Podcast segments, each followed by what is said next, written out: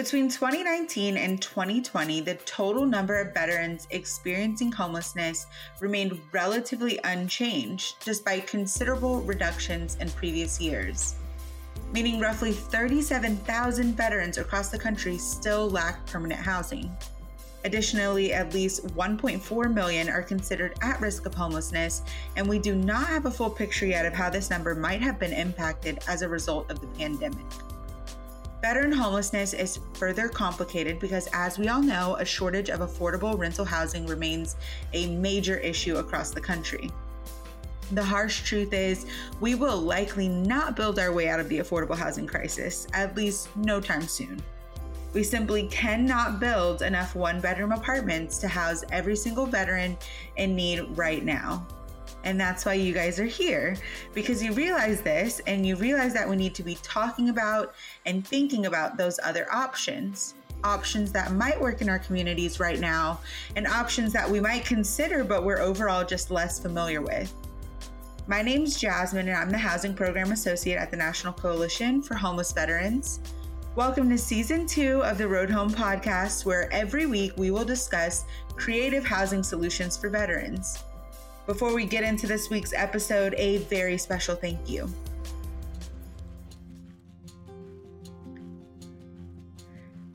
We want to take this time to acknowledge and thank the Home Depot Foundation for sponsoring this podcast and for continuing to fund veterans housing throughout the country.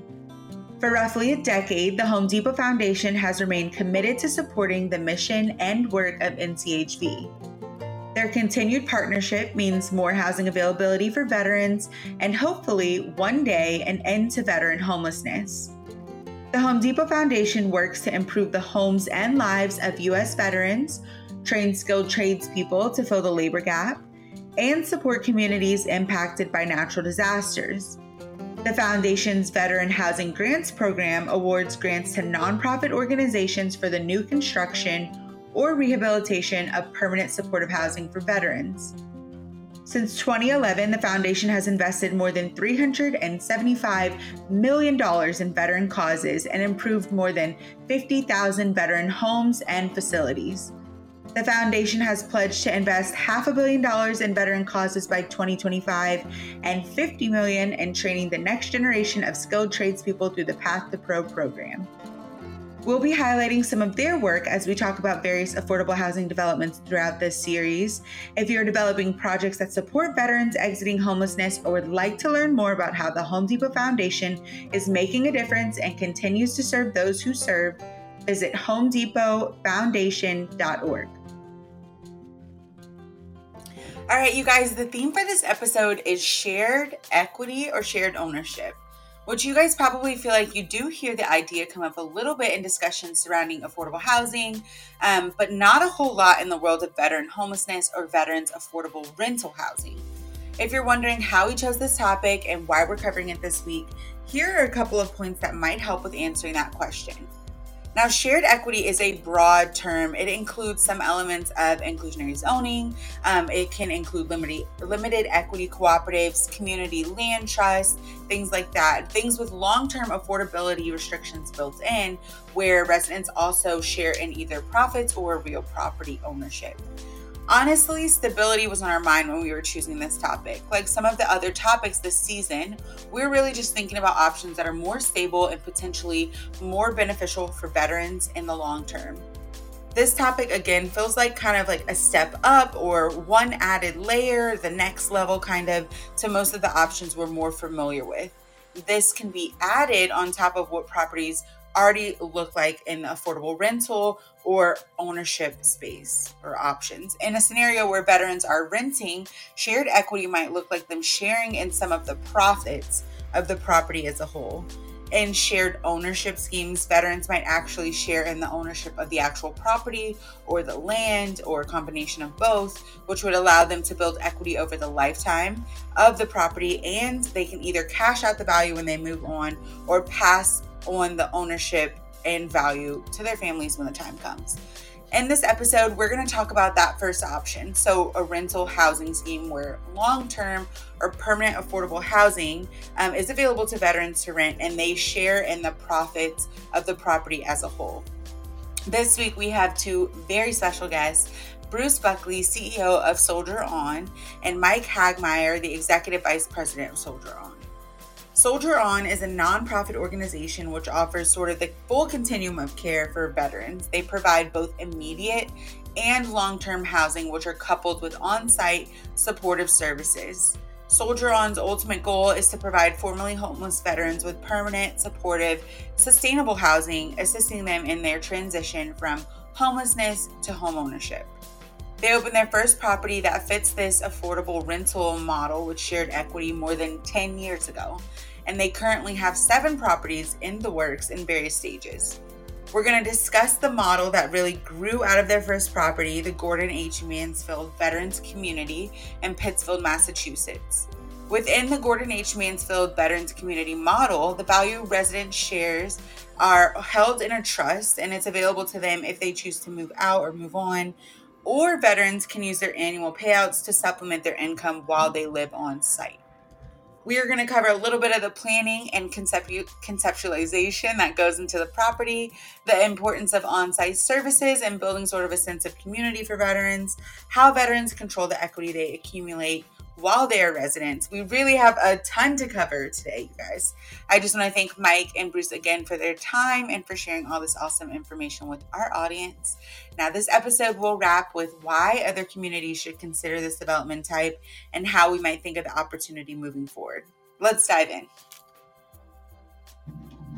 Hi, Jasmine. Uh, this is Bruce Buckley. I'm the CEO and president of Soldier On Inc., a nonprofit based originally in Massachusetts to address veteran homelessness. We started in 1994 and have been growing and serving veterans ever since.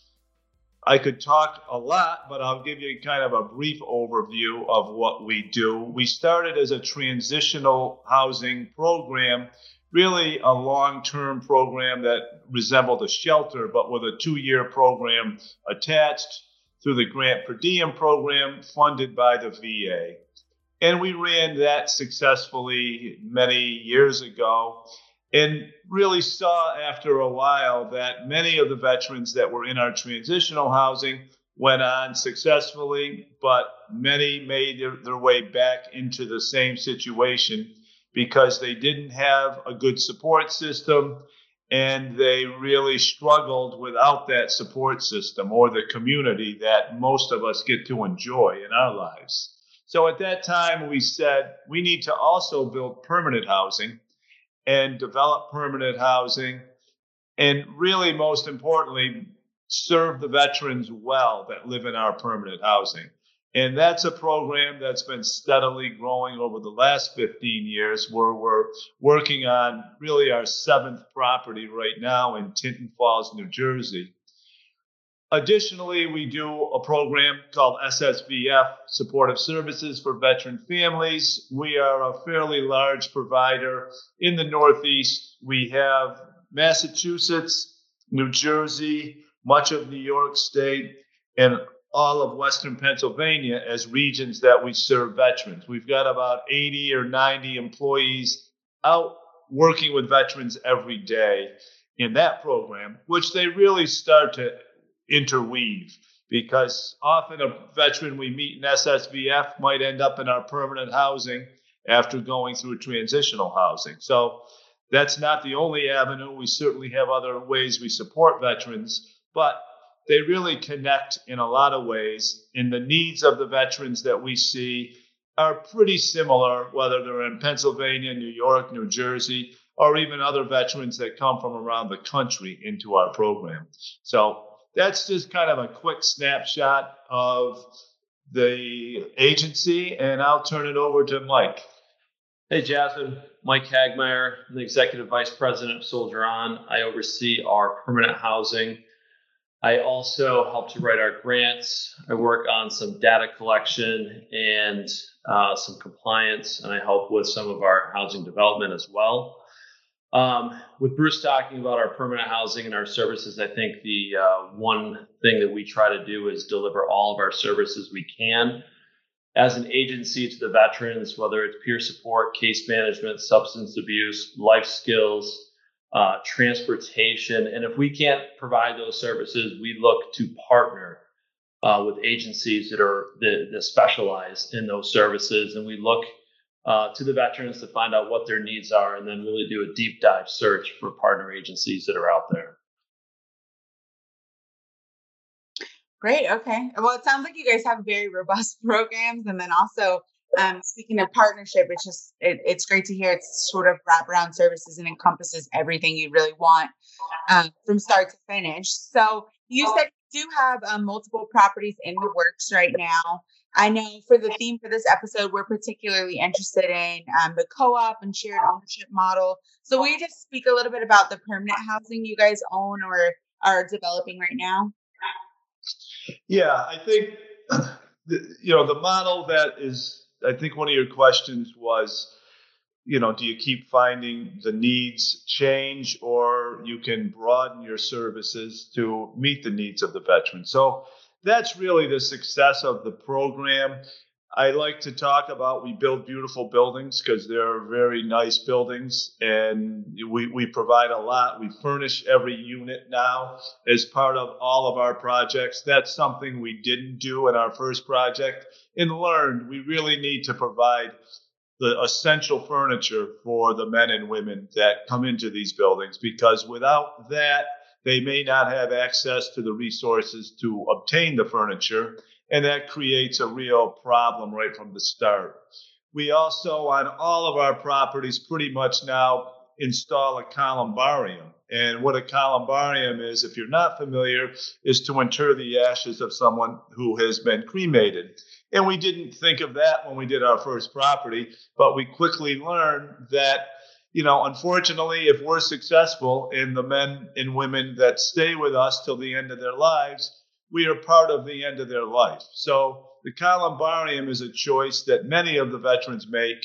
It's on most all of our sites. It has a patio, it has seating for veterans to reflect, it has an eternal flame. So there's a lot of honor and dignity and a real sense that we are their home for eternity, essentially. Additionally, kind of along those lines, we have two full time attorneys on our staff and at no charge to the veterans, what they do is work amongst a lot of things with the men and women to provide a will, a power of attorney, and a healthcare proxy when they move into permanent housing. Because we learned of a need that without those items, if someone has a medical event or if someone dies, we weren't prepared to really handle the situation. So again, we quickly learned to provide those things after opening the first property. Um, you know, beyond that, I think you mentioned the cooperative model that we really like to overlay over the property. So, as I many of the listeners may know, when you develop affordable housing, there's multiple funding sources that are available by federal, by state, by local governments.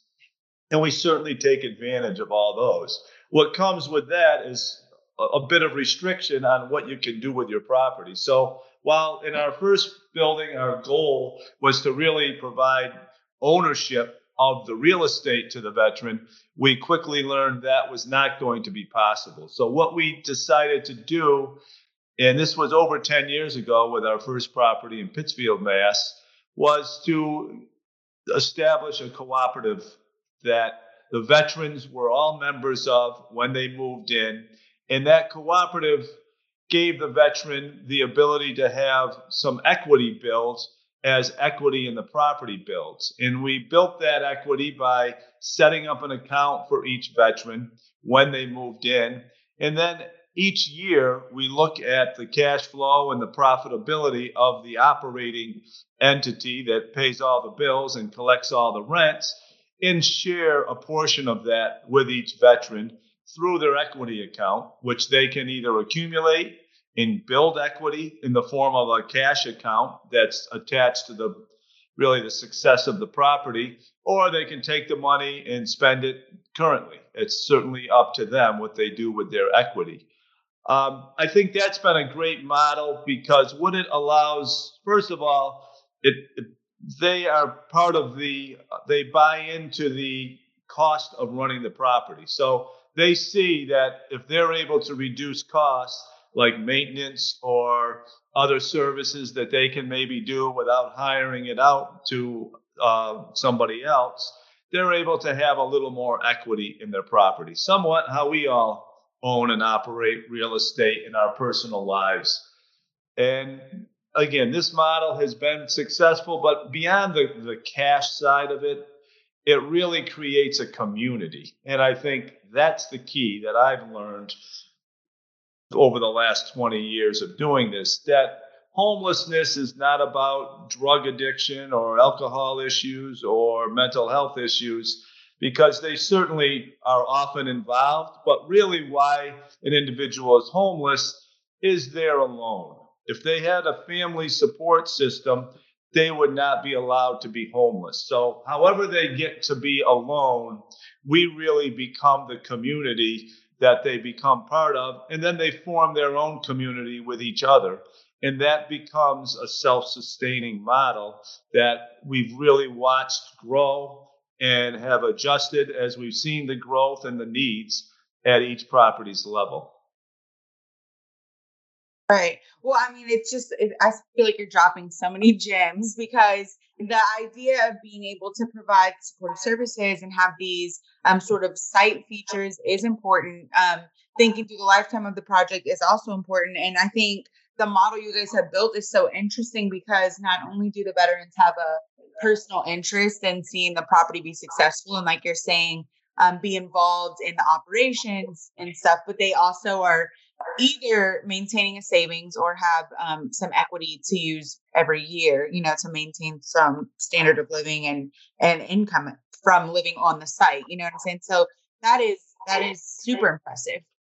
I have a question, and I'm sure our listeners are wondering as well. What state are veterans moving into the property in? Are they coming from other programs? You mentioned y'all operate SSVF. Are they typically transferring from other um, housing programs, or are they coming straight from experiencing homelessness, um, maybe unsheltered and stuff like that, into your program or into your permanent housing? So they're coming from all different locations. Uh, a majority of the veterans uh, are coming through transitional grant per diem operated housing. Uh, but as we started to develop more housing, we started to see more veterans coming from either street homeless, uh, from the shelter, from uh, housing that was inadequate, um, and also from SSVF providers ourselves as an SSVF provider or from other SSVF providers. Um, also, with our housing, we have some project based HUD VASH vouchers, and we have a great relationship with the VAs. Uh, so we do a weekly call with the HUD VASH team and go over who is on their interest pool uh, for veterans that might be eligible for our housing. Uh, so it could be veterans that they're working with potentially in, in, in, the DOMS or in the other GPD programs that are in the area. Great. Okay. And before we move into um, sort of the next topic, which is you know the veterans living there and the lifetime of the project, I'm wondering what sort of considerations go into a project like this that might be different than your traditional just um, build multifamily housing, you know, and, and occupy it. Um, what sort of uh, forethought goes into building a project like this where veterans are actually going to take part in the ownership of the property and, and build or live in a cooperative model? I think a little bit of that, and this isn't this is maybe a cop out answer, but is um, you build it and they will come type of concept because where we've built our properties, Western Mass is where we started, and we've got several here. That's basically west of the Connecticut River, if you're familiar with this part of the country. But we've now expanded. Obviously, I said into New Jersey, we've got a big project under construction, ready to open on November 1st and we have the, the Boston area, and we have a couple under, others under development. They are generally, as we expand geographically in our SSVF region or nearby. And that's because we have a lot of access to veterans and a lot of knowledge of the needs of those areas. But I think most importantly, what we're finding is through podcasts like this and through a lot of other means, we've been able to, we, we get invited by a lot of communities because I think affordable housing, as we all know, is becoming more and more of an issue as the price of housing and rents go up steadily. It's harder and harder for a larger piece of the population to, um, you know, find adequate housing, especially with services and a support system. So more and more communities reach out to us. Tinton Falls was a result of that community reaching out to us several years ago and wanting this type of um, prop, uh, affordable housing in their community. So, you know, the, the where we pick is really a matter of who's interested, and let's figure out a way. If we can do it, we will do it. We've been working in Daytona somewhat without a lot of success yet, but working with the city of Daytona to try to get some housing in Daytona. And it's really at the invitation of the powers that be in Daytona, Florida, that have brought us down there. Great. Okay. Well, that answers the question I had. Just like, how do you choose the location and how um, you're actually picking the sites that do this? But if the, it's coming from the interest of the person who either already owns a property, owns the land, or the residents themselves, and that makes sense. Um, and so you you spoke a little bit about the funding that was used. I know you said you guys have some project based HUD VASH, um, and I'm assuming with the long term operation of the supportive services on site, some of that covers the, the funding from HUD VASH covers that. But what other types of funding um, goes into building a project like this? So I'll start, and maybe Mike can jump in at the end. It's a variety of funding to actually build the project. And that's a challenge everywhere we go. There's a whole process that's pretty specific. It's really an industry in itself that started, much of it, I think, was when the uh, low, low income housing tax credit program started in 1986, LIHTC as it's called. And each state gets money through tax credits from the federal government that we can apply for as a nonprofit. And if we're awarded that, then we essentially you sell those often to banks who need to invest in affordable housing as part of their federal charter. And then we can build a building with the money, and the banks get the tax credits. So, like our project in Tinton Falls, New Jersey, a big chunk of it's being built with tax credits. But the rest of it comes from the each state has multiple funding. Federal Home Loan Bank, we have money often in a project. There's some other HUD money that we can couple in. Sometimes we end up with a piece of a, a permanent mortgage that we have to pay, but not a big piece of the property. And often we don't even have a mortgage. Um, so building it is one system, and then operating it, as you mentioned, is another system that we can talk a little more about. And then I'll let Mike talk about the subsidies and the HUD VASH and how that works. So, you know, with the with the project-based HUD VASH, it's it's definitely a secure subsidy that that allows our funders to feel comfortable funding the property. Uh, and then also having that relationship with the um, with the local VA to have also mobile vouchers able to come into the properties has been great. Uh, and then we also have worked with the state of Massachusetts to get uh, MRVP uh, vouchers, which is just a Massachusetts rental uh, voucher uh, that is paid for subsidies in our Chicopee project. And then in New Jersey, uh, we have 18 project-based uh, subsidies from the state of New Jersey uh, that are just Section 8 vouchers, all of which help the veterans who are moving in to pay their rent. Uh, and then, you know, the rental cost uh, helps support all the services that we're providing there to the veterans. So, just one other piece on the operating cost, because it is a challenge. We often take local donations and allocate them specifically to help balance the budget of the services that we provide. Something I didn't mention before is we provide a meal a day in all of our properties for the veterans. And what that meal is, it comes from historically in Massachusetts, it comes from our commercial kitchen, which was part of one of our projects in Agawam. And the commercial kitchen is primarily for Soldier On um, food program, and it employs formerly homeless veterans, many of whom live in the building, who run the kitchen and operate it.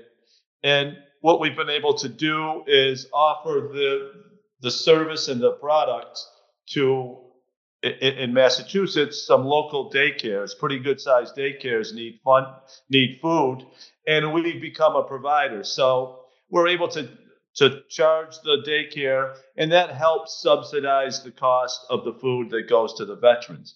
Additionally, we've eh, grown a pretty large local transportation system where we have about 15 vehicles in Massachusetts. We provide free transportation to all of the veterans in our program.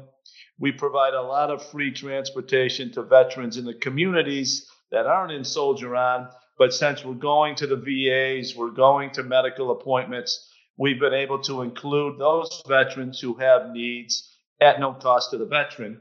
And what we've done to help subsidize that is we've become in Massachusetts a Medicaid transportation vendor, and we're able to bill for other rides that we do.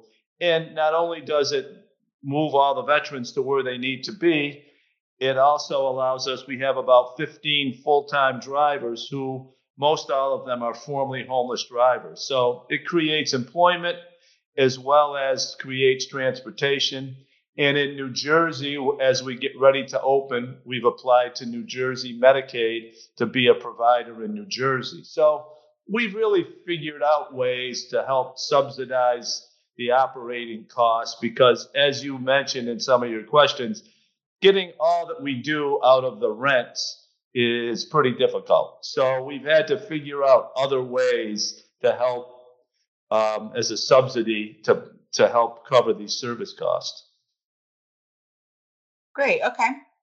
And just to make sure I'm on the same page and our listeners are, so veterans are moving into these properties. Um, the part of the cooperative is their, um, you know, their buy-in to the success of the property and then also their say in how the properties run.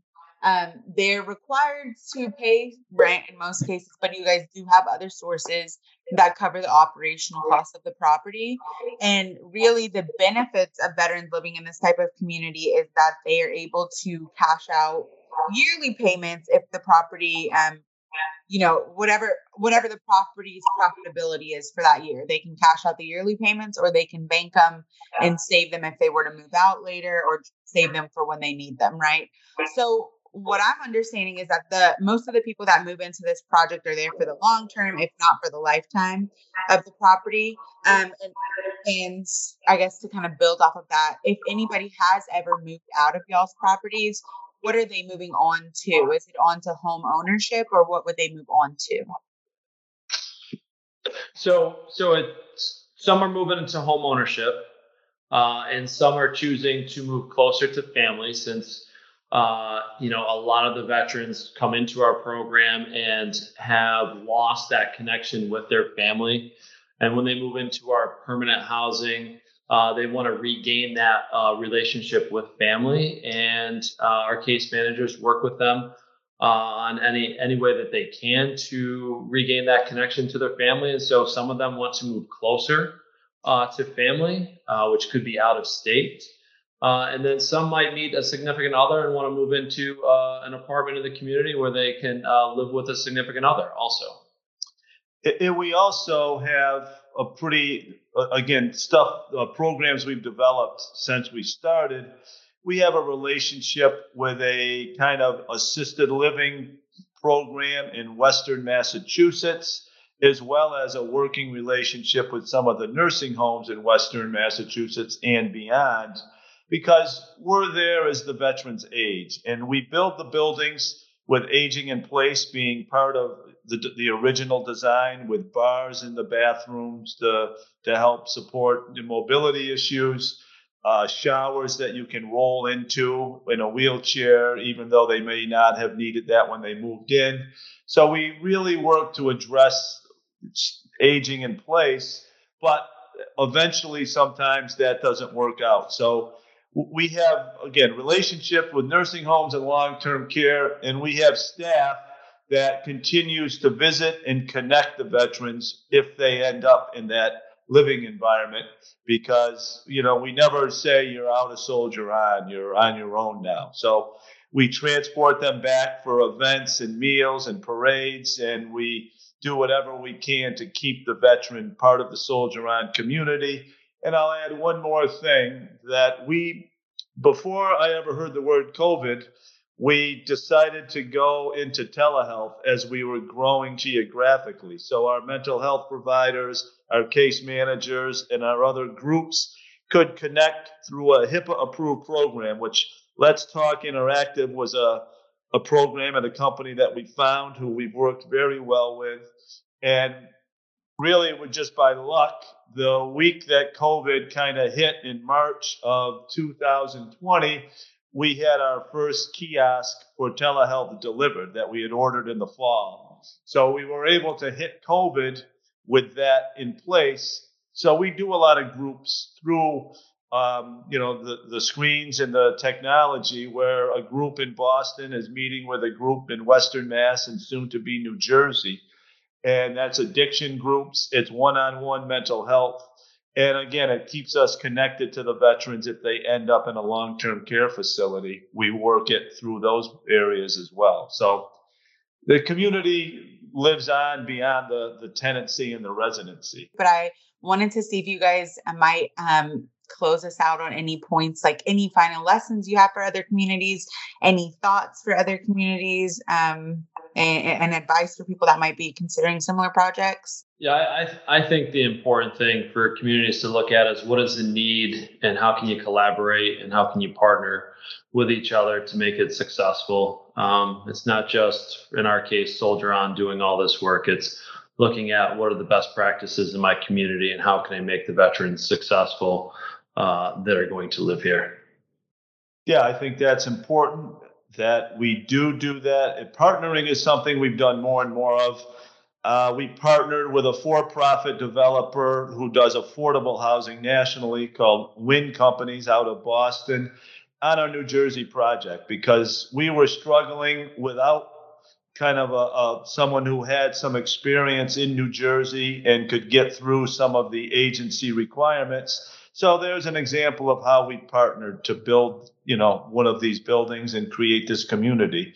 And I think all of that goes to the same word that whether it's at the level of the property or it's how Soldier On and other agencies connect, it is building a community. It's working together. We really, you know, make strong efforts to partner. We have a lot more partners now than we had two or three or five years ago.